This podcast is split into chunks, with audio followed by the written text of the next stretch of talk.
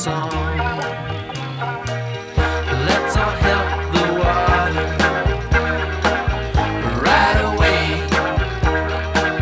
Do what we can in order. Let's start today.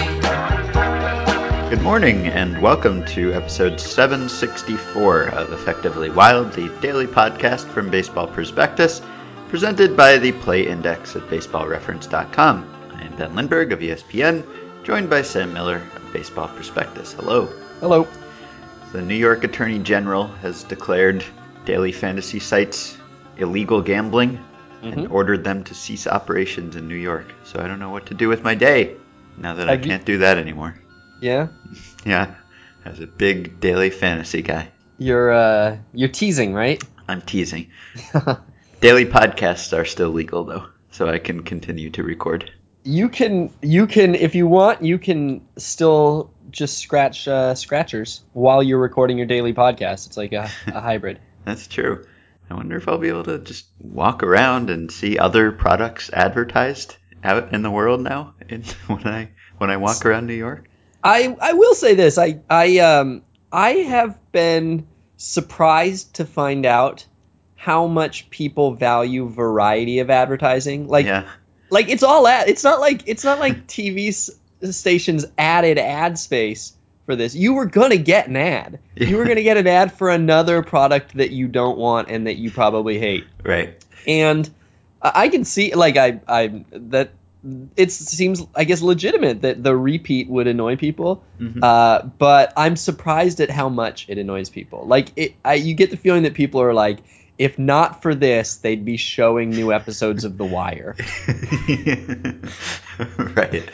Yeah, well, it's the same thing that happens every postseason when we see the same seven ads over and over Uh, and over again, true. and they drive Yeah. us mad. That's a good point. Some of those are for daily fantasy sites now, but they weren't in the past. But you're right. The opportunity cost is just another ad. Yeah.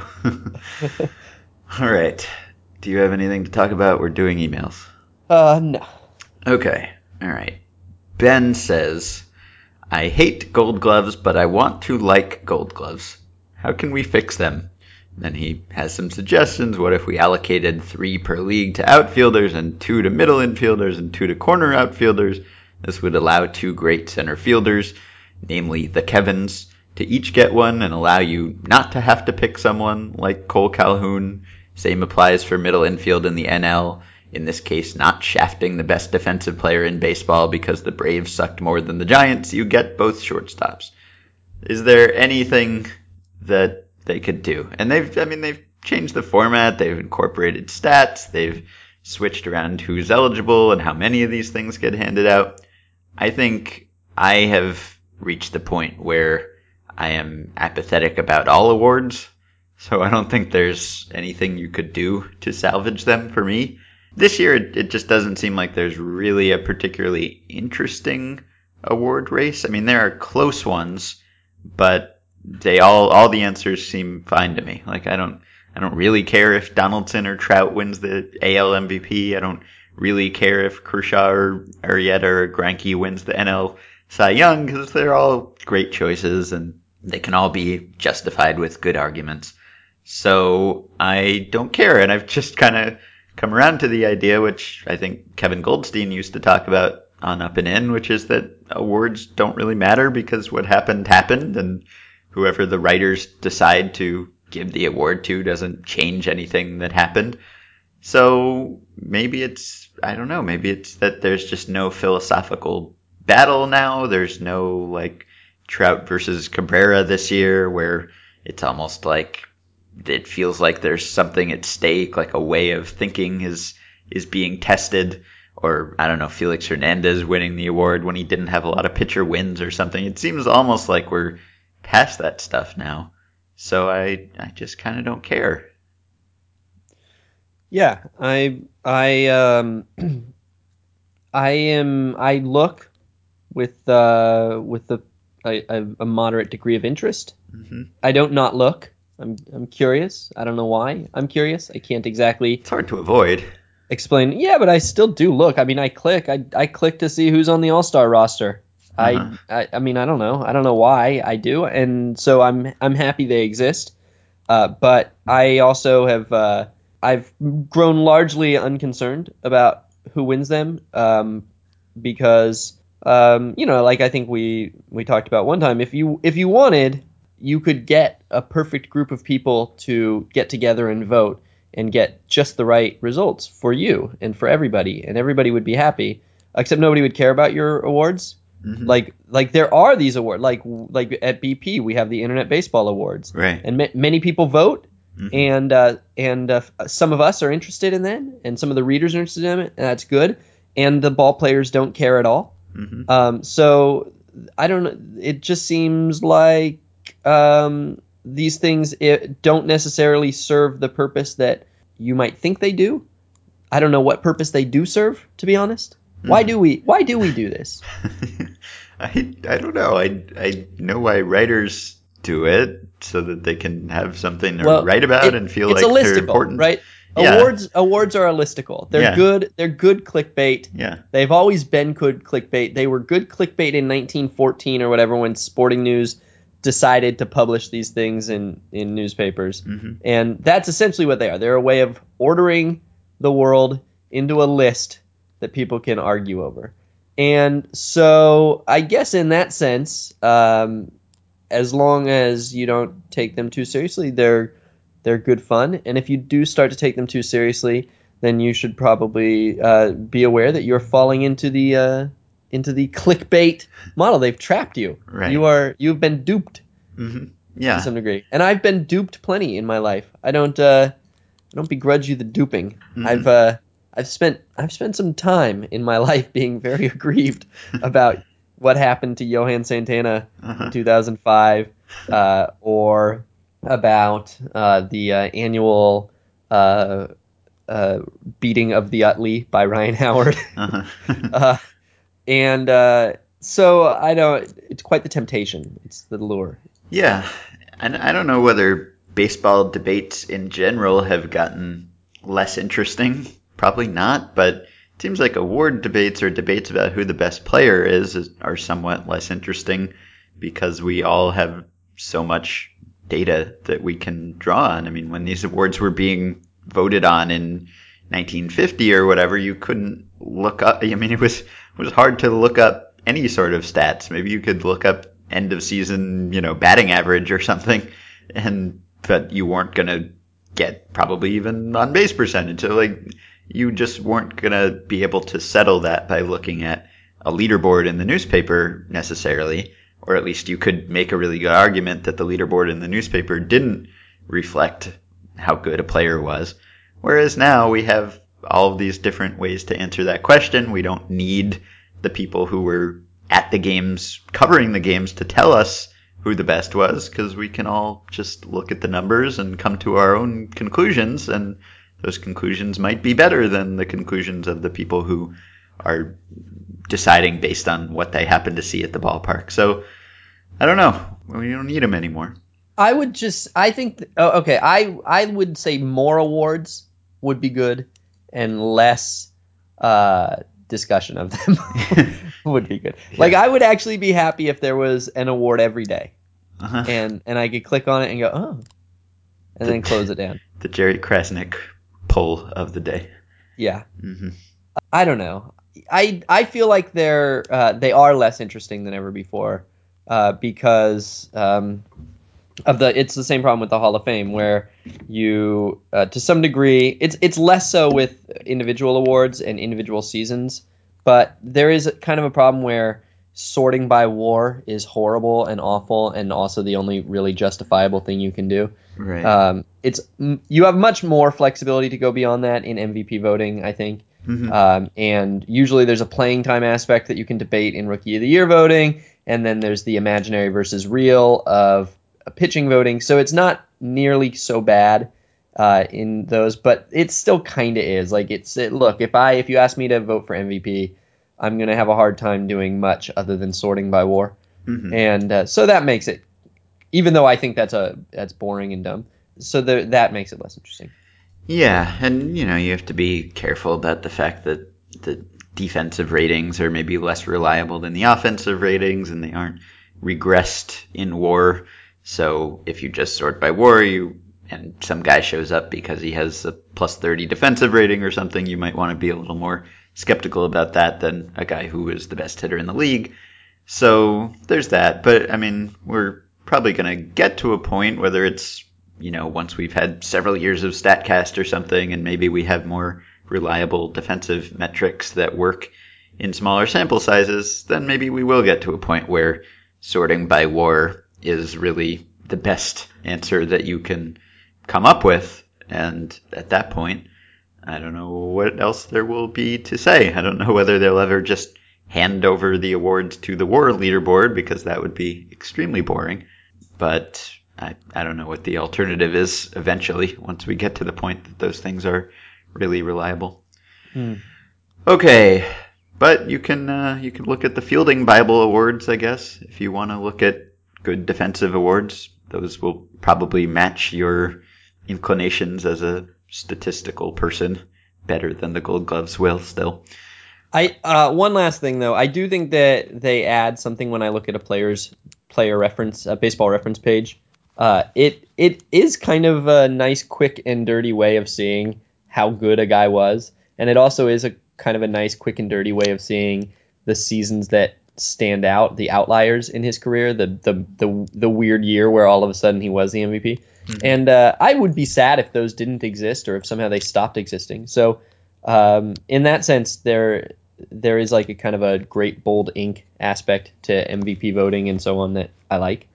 Yeah, I guess that's true. Although if Baseball Reference just replaced that with like their war ranking or defensive ranking or something, would that be worse?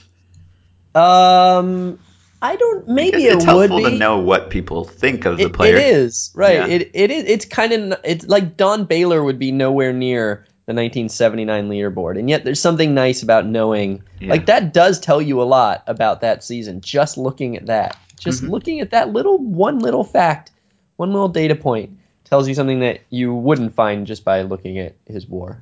Yeah, that's true. All right. In the spirit of two recent topics, I did a quick check on the number of splash hits by a single player into McCovey Cove, and he includes that list. It is led by Barry Bonds at 35, and the second place hitter is Pablo Sandoval at 7. so, nowhere close. That's surprisingly small. That gap. You think? I, I definitely think. Yeah, I'm surprised at how. I guess. Well, I guess it's that they AT and T didn't open until I think 2000, Yeah. so Bonds didn't play that. Uh, it, you you think wow, Bonds was way better and and also played a long time, but I guess his first eight years as a Giant were not there. hmm And so he wants to know what will happen first. A Yankee sells more jerseys in a calendar year than Jeter.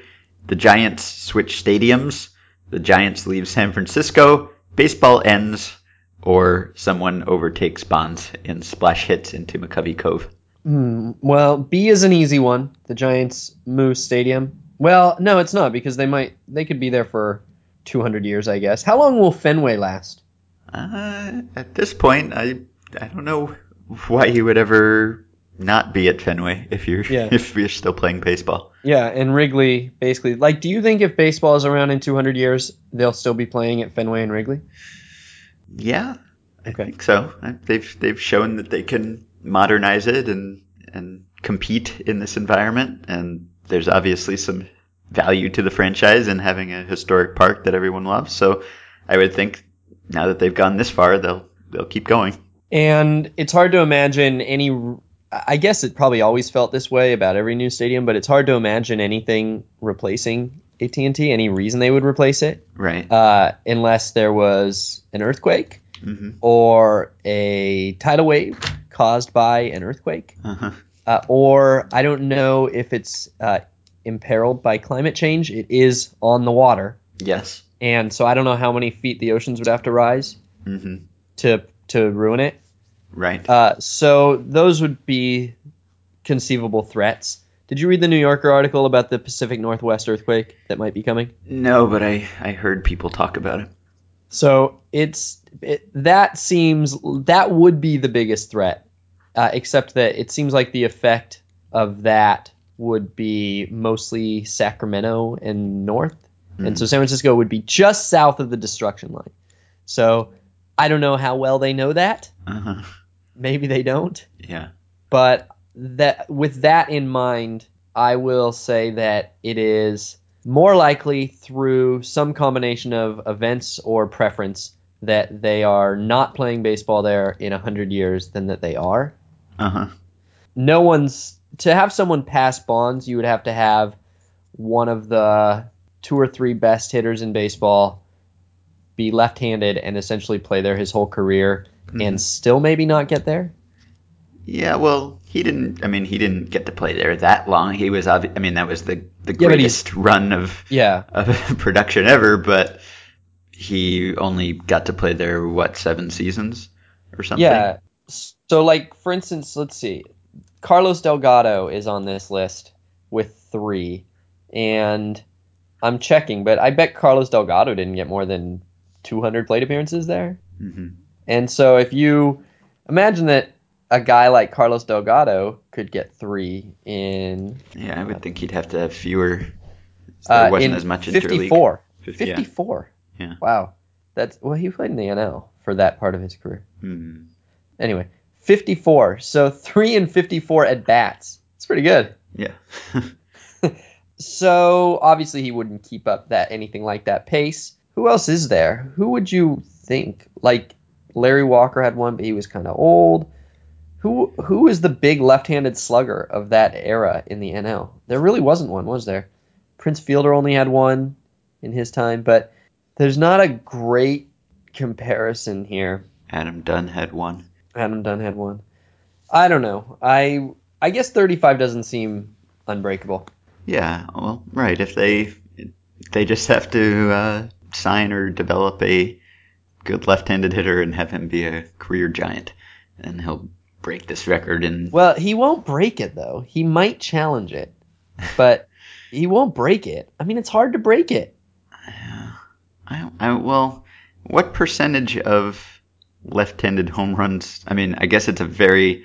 It's not just that you have to hit a lot of home runs; you also have to hit them really far, right? I mean, it's and you have to hit them, yeah, and, and high enough yeah. So that's because it's a big high. It's a big high wall. Right. So it's not like you could. I mean, I don't know if they just like if they if they have a left-handed hitter who hits 300 career home runs or something, which is you know very good but not great, and he hits half of those at home or a little more than half of those at home. So say he, say he hits 180 at home or something.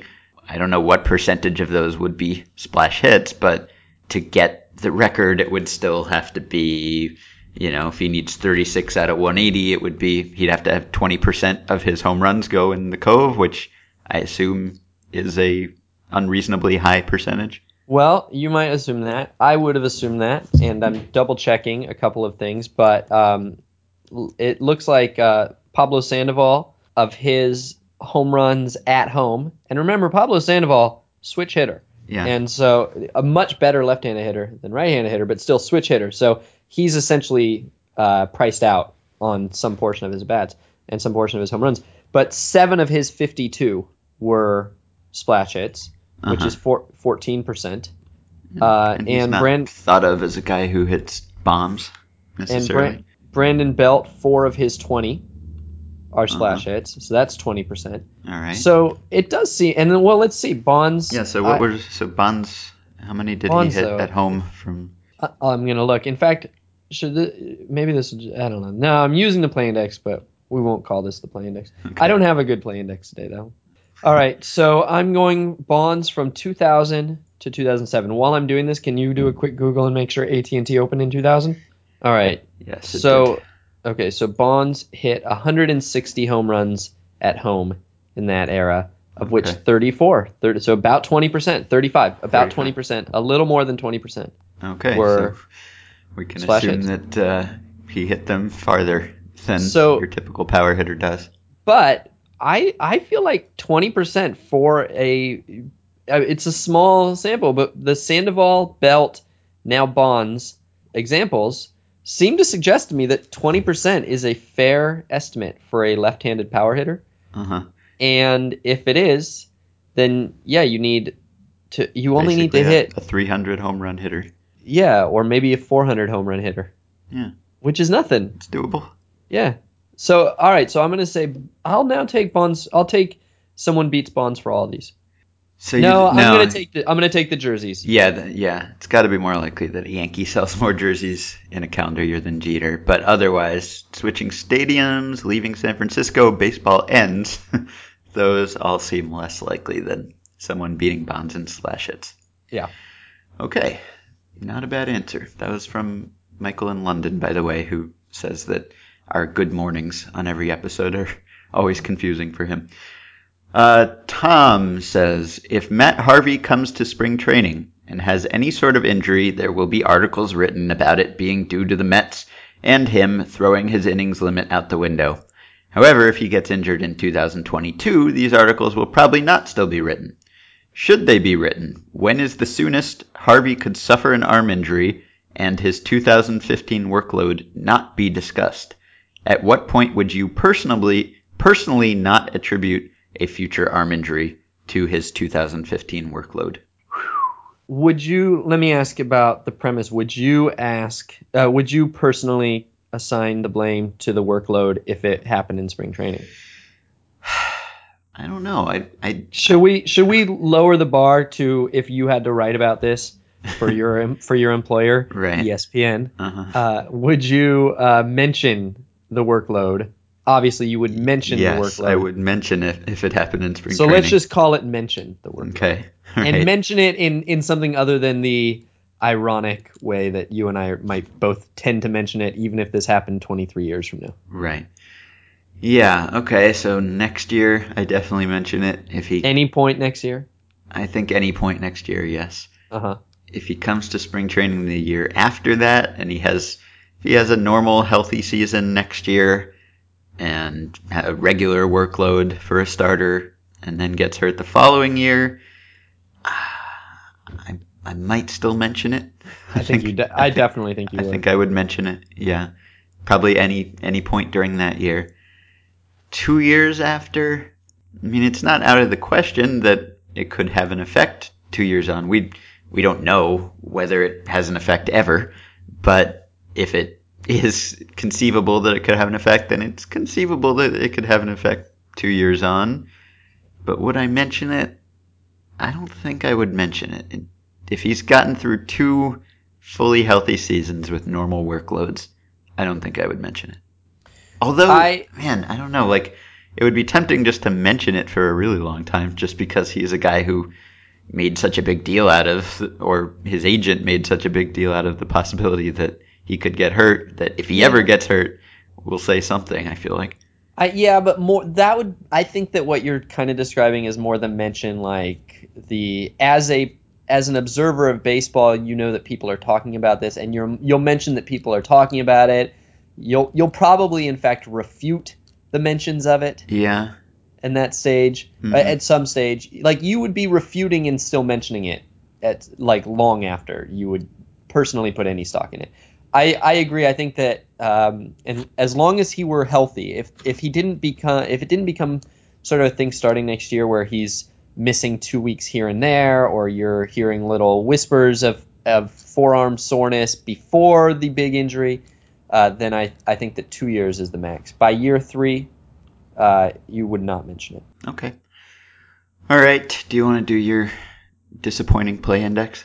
Sure. I uh, I uh, I I don't think I've ever done this before. Uh, if I have, podcast's free. All right. So uh, I wanted to see who the all-time uh, best pick offers were relative to a box. Okay. Because it's easy. Like like there are guys who have great pickoff moves hmm and get pickoffs, and their pickoff moves are balks.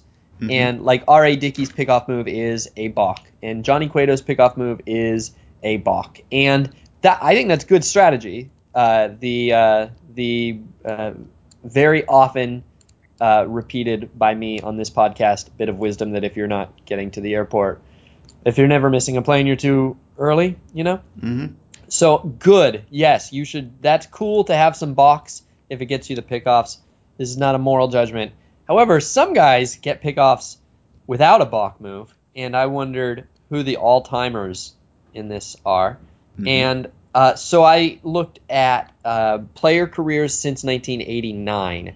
I had to do 89. Do you do, you know why I had to do 89?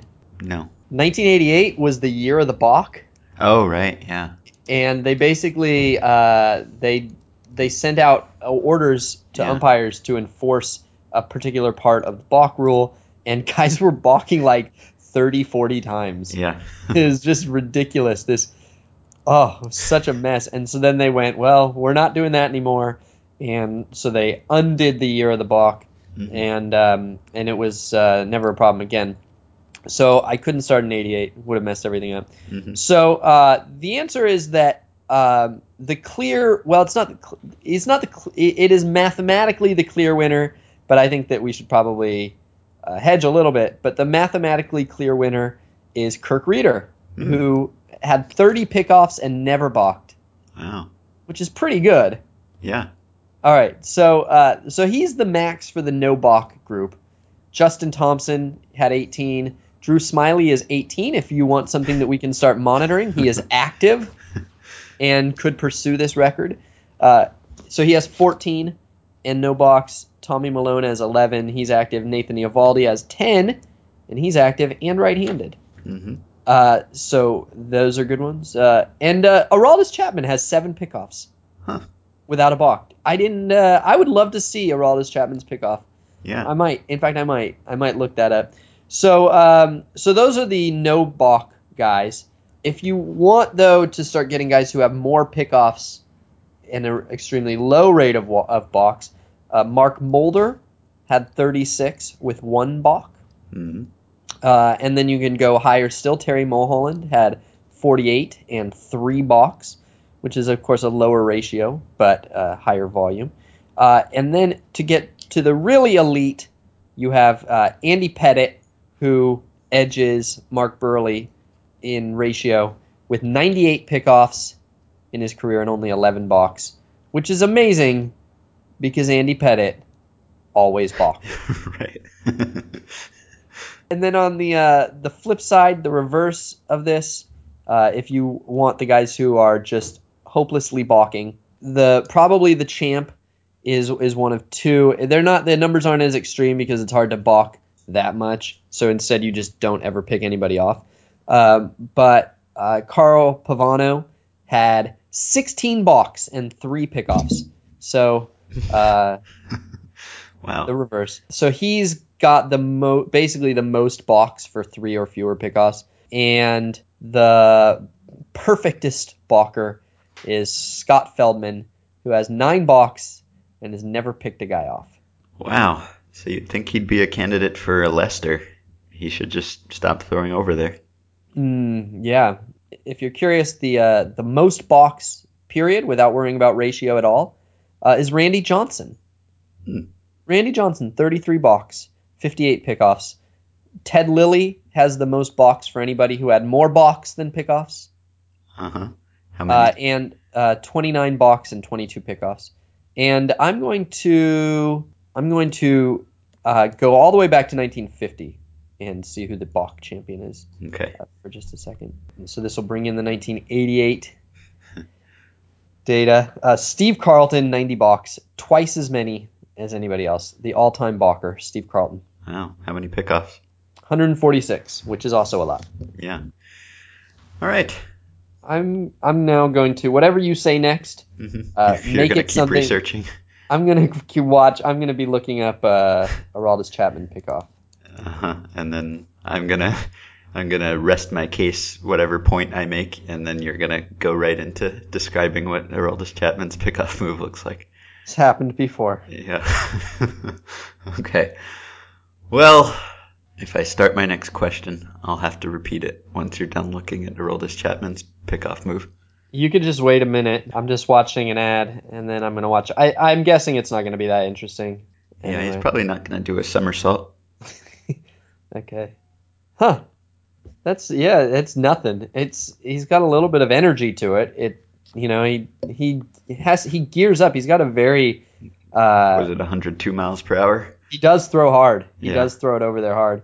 But Chapman's got a lot of got a lot of kind of energy in his leg kick when he when he pitches, and so it is somewhat like misleading because it it looks like more effort than the normal pickoff throw uh, leg kick. Anyway, not that interesting. Okay. Go ahead. You can. You're safe.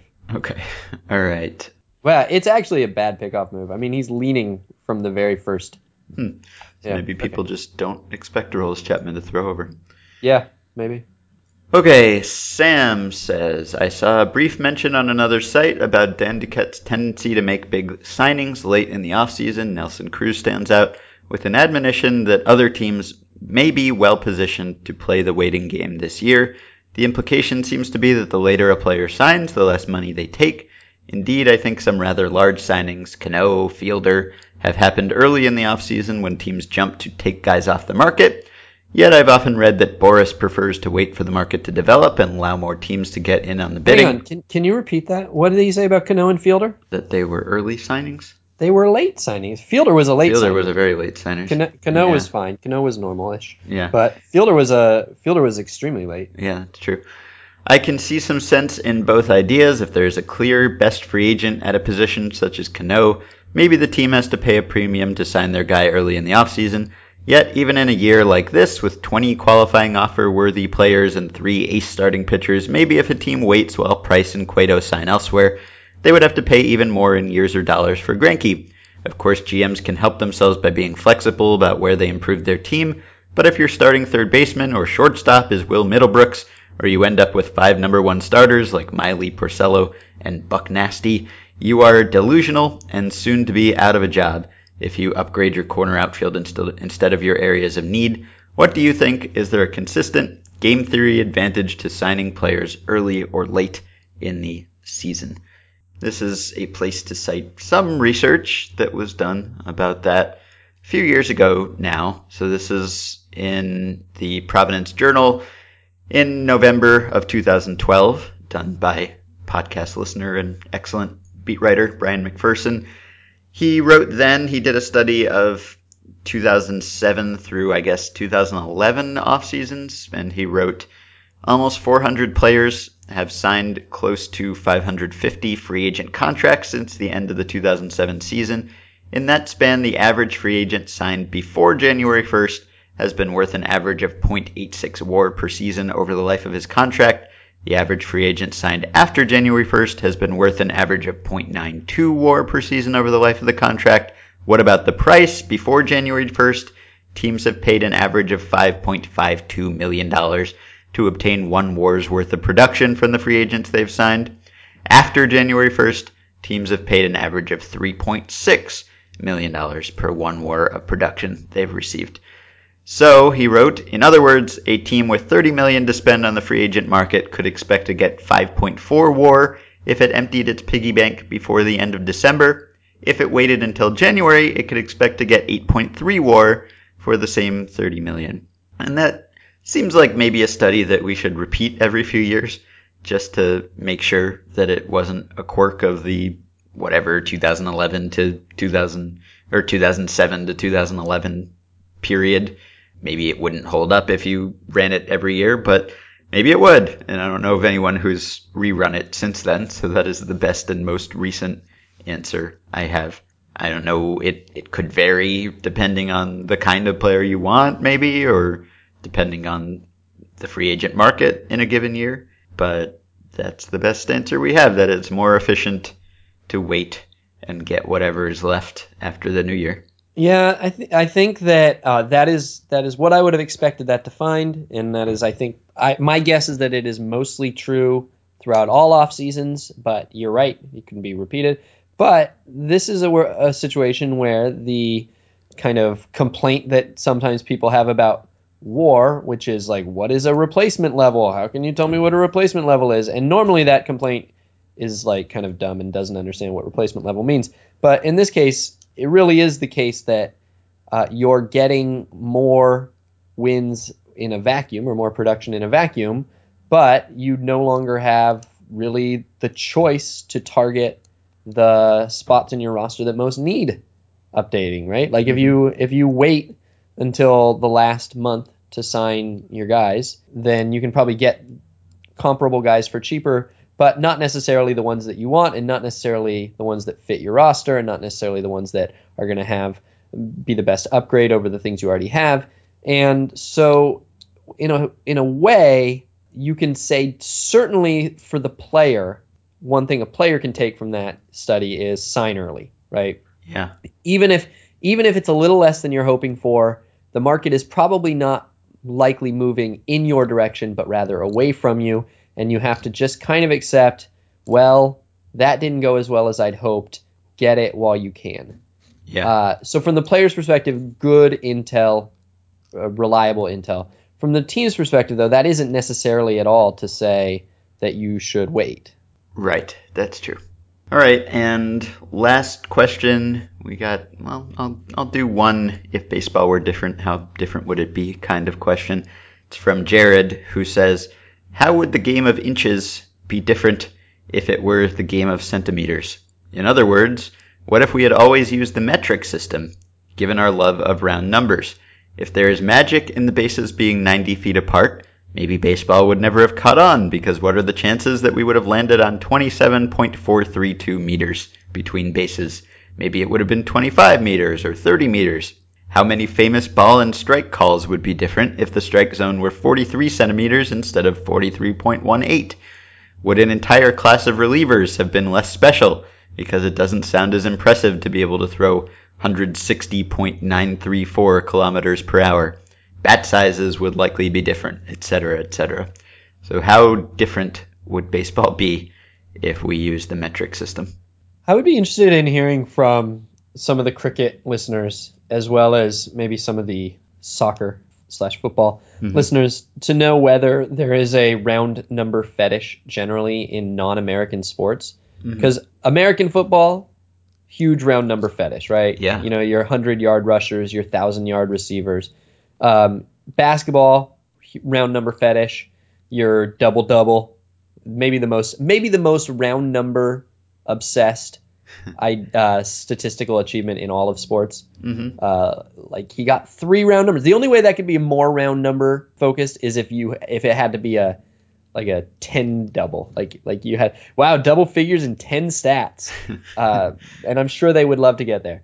Uh, and I don't know if uh, so I don't know if that's just strictly an American thing or not. It is kind of odd that, or it would be odd that Americans would be so round number focused when we choose the uh, the system of measurement that eschews round numbers generally, Uh-huh. right? I mean, the metric system is the ultimate round number system for measurement. Mhm. It's all tens and hundreds and thousands. uh, and uh, you know, a foot is 12 inches. That's not round. No. Feet themselves are relatively round. Maybe that's what we were going for. Mhm. Uh, but not the 12 inches part of it. So, um, so I I'm not prepared to answer this question at all. Uh, I I am wondering whether in general whether I don't know. I'm trying to sort of figure out whether not so much in these individual cases, but as a general, more cultural thing, it made the sports fan depend on round numbers because the measurements themselves are relatively round. Yeah, I'm looking at Wikipedia page for football pitch, and there are a lot of round numbers here, but not maybe as many. Not all pitches are the same size, although the preferred size for many professional team stadiums is 105 by 68 meters, or 115 yards by 74 yards. So that's not particularly the. I mean, the goal dimensions, the inner edge of the post must be 7.32 meters apart, although that is 8 yards apart, so maybe it just predates meters.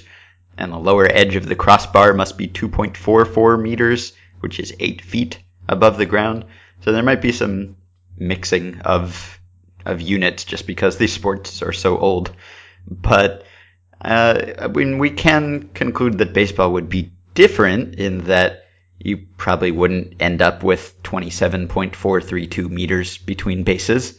Well, but you would you would end up with something different. I don't know whether slightly different. Yeah, it wouldn't be exact, but like it's not as though 90 and 60 feet are 50 and 100, for instance. Like right. they already chose somewhat unorthodox. So yeah, you there's a pretty good chance that there'd be something you could measure a little more easily. Like 27.5 meters would it be almost exactly 90 feet, hmm and I don't know if that would have been considered too hard to uh, to uh, replicate hmm uh, early on in baseball, and if they would have picked something even rounder than that. But uh, you're probably right that there'd be some, you know, at least some inches difference that would obviously have an effect, but not one that I care that much about. Yeah. Um, and the question is whether they would have felt compelled to d- make it either 30 meters or 25 meters, which would then have a, a, a fairly large effect. I mean, Right. then we're talking about 10 feet in one direction. yeah.